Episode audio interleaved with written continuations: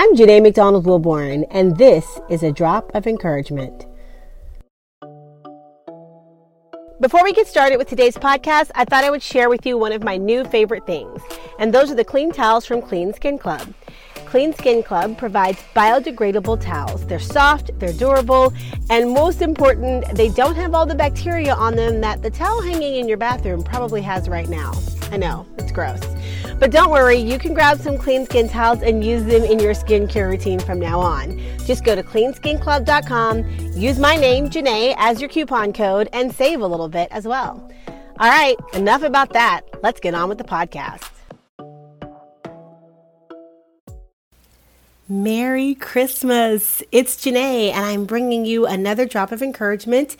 And this is a Christmas edition, although it's not going to be necessarily about Christmas, but about things that I know that happen around this time of year. But it's going to be a different Christmas, right? We're here, it's 2020. Um, it's been quite a year and things look very different. So I know for a lot of us, our holidays are going to look different. Some of us are not going to be traveling or spending time with the family that we normally would be with in this season, I wanted to talk about something that I think is really important. Whether you're having an in person Christmas with your family or you'll be Zooming on Christmas Day, FaceTiming, whatever device you use to speak from different locations, I want to just offer some encouragement to us all on how we can be um, the most encouraging to those around us in this Christmas season. And to do that, I want to talk about something that I've talked about before in written form on my blog when I was blogging regularly back in the day. Um, but now that I'm in this new format, it just felt like the right time to bring this back up because I do think this becomes an issue year after year. I want to talk to you about how to be an encourager during this Christmas season as you encounter your friends and family. And I want to talk specifically about questions that I think you should avoid as you encounter your friends and family, however you're doing so, to make sure that you're bringing encouragement and not discouraging or bringing people down. So, let me address these questions. These are the questions that I consider the Christmas grenades, not the cute TikTok thing that people are doing or reels where they pretend to throw a grenade and they open the door and the tree's up. I'm talking about legitimate conversation grenades that can blow up a room and really cause some unseen damage in the hearts and minds of those around us. So, let me talk about these questions. These are the hot questions that I want you to avoid this Christmas, and I'm going to give you some alternatives of what you can say or ask instead to keep you from saying this. One of my favorite things that my husband says is people often say the wrong thing because they can't think of what to say and they're not comfortable saying nothing. So, the first thing I want to invite you to remember is it's absolutely okay to not have anything to say. There really is nothing wrong. And I say that as a person who struggles with that. I always want to fill the silence and fill in those gaps, but I'm learning more and more that sometimes it's okay to not say anything or let someone else get things started if you can't think of the right good thing to say. So, with that in mind, here's the first question that I want to encourage you to absolutely avoid. When you encounter that lovely person in your life who is single, whether it's through Zoom or FaceTime or in person, please do not ask them, Are you dating anyone? That question is the worst when you're single. You guys, I was single until I was 35 years old. Um, and I spent about seven years in my late 20s, all the way till I was 34 and started dating my husband, where I did not go on a single date for seven years. That's a whole nother podcast episode. But as a person who was not dating, was not seeing anyone, the worst question for me to get asked in the holiday time that I kept getting asked over and over by family and friends was, Are you dating anyone? And it was like a little dagger, you know, being stabbed into an open wound, really, because I definitely was painfully aware of the fact that I was not dating any, dating anyone. I most definitely wanted to be in a relationship. I had great desire to be married, and I knew I had to date someone to get there, and it just wasn't happening because it wasn't God's timing in my life. Um, but I didn't know how that was going to play out. I mean, it's easy now to look back and see it and say that in a very casual way because I'm now 11 years into marriage. But I definitely remember it not feeling the least bit easy and definitely feeling like it was never going to happen for me. And there are people who are single and don't want to be, and you're asking that question and you're really hurting their hearts when you ask that question because you're forcing them to you know, sort of folk hyper focus on something they would rather not call attention to. So, can I just suggest that instead of asking a single person if they're dating, maybe you should ask them, hey, what's something exciting or new that you've gotten into since I've last seen you? Something new you've discovered since I last saw you? I mean, I know that you know this, but can I just remind you that that single person in your life has a very rich and full life they do things. They go places. I mean, they used to go places, and maybe they occasionally go places now, curbside pickup, but we're still doing and living lives when we're not married. We have full lives before we have spouses, and we can have full lives after spouses if we lose a spouse, and we can have full lives if we never get a spouse. So it's really important that we don't define people by the relationship that they're in, but instead learn more about who they are as an individual. The question you're not going to ask are you dating anyone? The question you are going to ask what's new and exciting in your life right now? Now, this next question that I would get asked as a follow up typically to me saying I wasn't dating was really, in my opinion, so blatantly and obviously rude and inappropriate. I I really can't wrap my mind around why people would ask it, but I was asked this question several times which was the so why aren't you married yet? Or isn't there anyone out there? Or what are you doing? Or are you getting out there? Those weird follow-up questions. I mean clearly i've already asked you to not ask question one but maybe you'll someone else will ask it and you'll feel this impulse to follow up with one of these horrible questions. Please don't. Again these are questions that they can't answer now, there might be someone in your life that is absolutely happy being single and has zero desire to get married and would be willing to say that. But I still don't think that it's something that you need to ask because you don't know that that's how they feel ahead of time. And if they're anywhere else on the spectrum, that question just really what they hear when you ask that question is So, what's wrong with you? Why are you so messed up that no one will marry you? I mean, that's what I used to hear.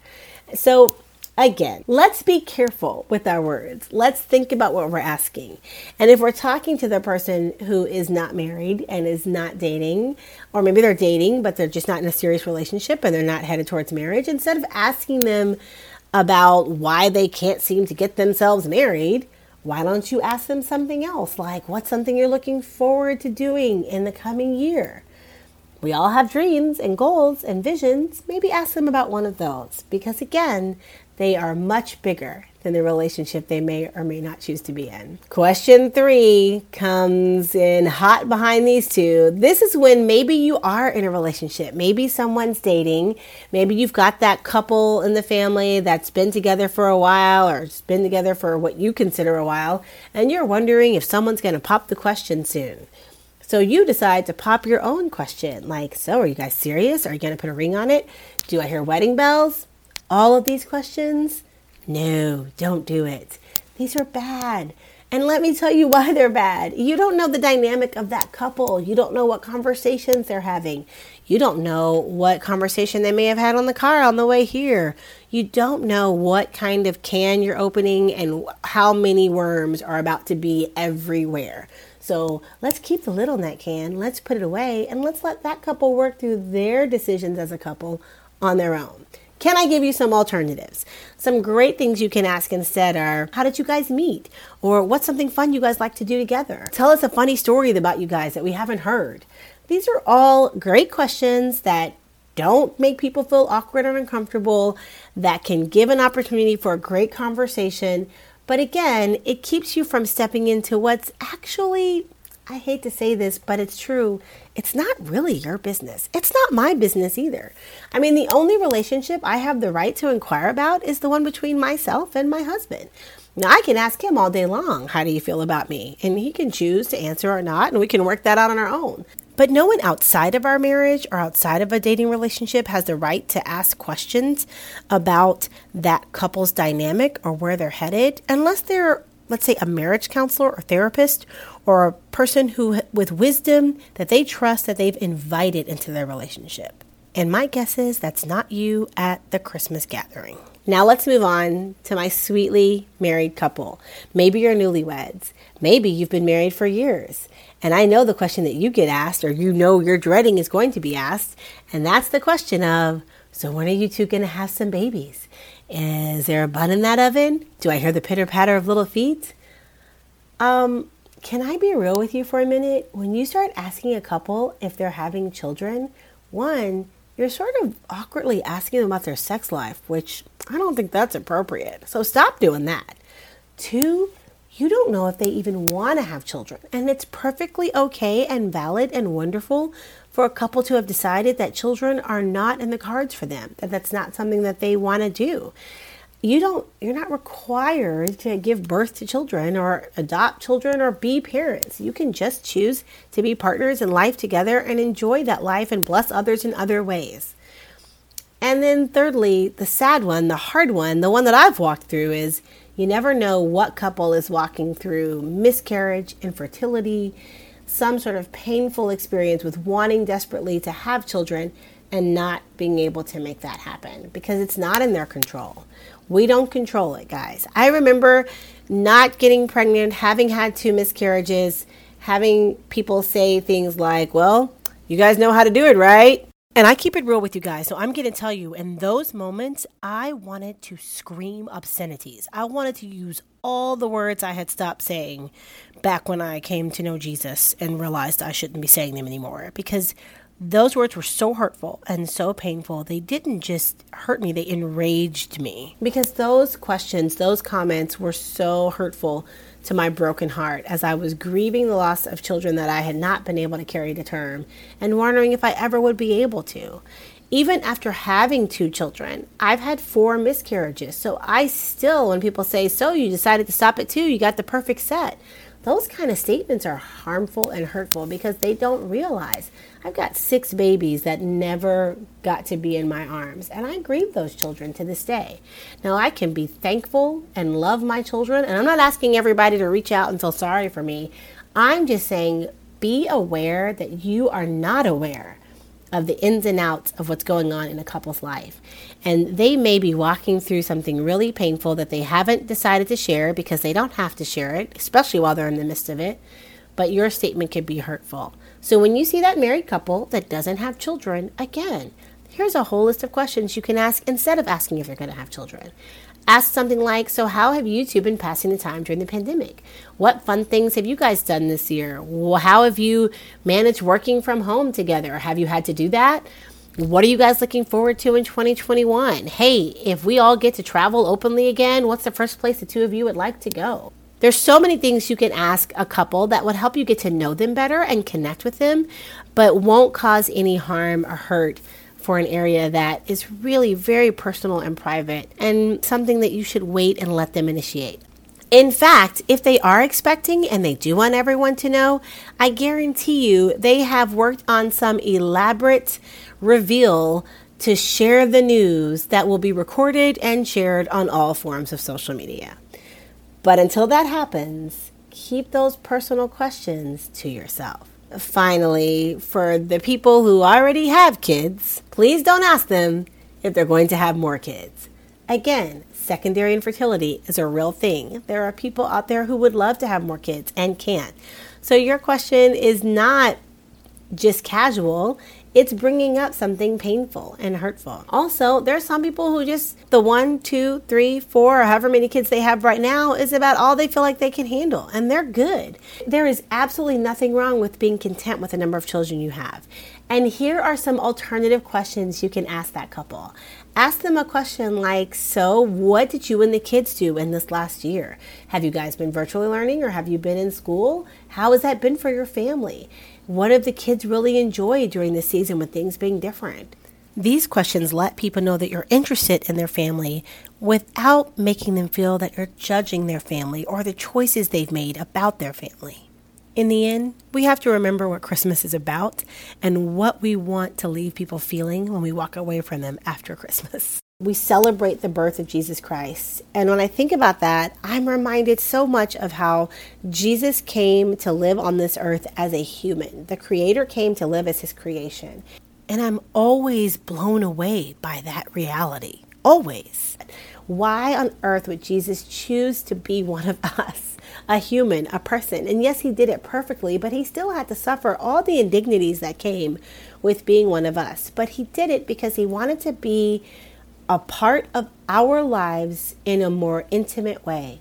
And by living as a human and dying as a perfect sacrifice for us, we get full access to God through Jesus Christ. Intimacy with God is exactly what Jesus was here to accomplish, and he did that. And yes, Jesus asked a lot of intimate, personal questions of people, but Jesus already knew the answers to those questions. He wasn't asking out of curiosity. His questions were intentional. His questions were giving direction to the lives of the people he was speaking to. And our questions should be asked in a way that leads people into a better place. They should be questions that encourage. They should be questions that bring joy. They should be questions that shine a light on on the lives of those that you're speaking to. John 1:14 in the message version says the word became flesh and blood and moved into the neighborhood. We saw the glory with our own eyes, the one of a kind glory, like Father, like Son, generous inside and out, true from start to finish. That's who we want to be this Christmas season. As we spend time with our friends and family, let our conversation be conversation that brings glory, the one of a kind glory of Jesus Christ to those around us. Let's be generous. Let's be generous with our questions and let's be generous with our silence. If not saying something, if restraining ourselves from saying something blesses someone, let's be generous enough to do that. And let's be true from start to finish. Let's be people who show kindness and love in the truest way possible by speaking things that lift each other up. These are my words of encouragement for you as you walk into these next few weeks celebrating the Christmas season. And I hope that they lift you up. I hope that they maybe convict you a little bit, but in the best way. I think conviction is encouraging. I'm encouraged to know that God continues to want to work on me and make me a better person. And I hope you feel the same way. And I hope that you'll take that encouragement and you'll share it with others. So remember, you may be the drop of encouragement that someone needs this Christmas season. Make sure you share your love and your encouragement with those that you come into contact with.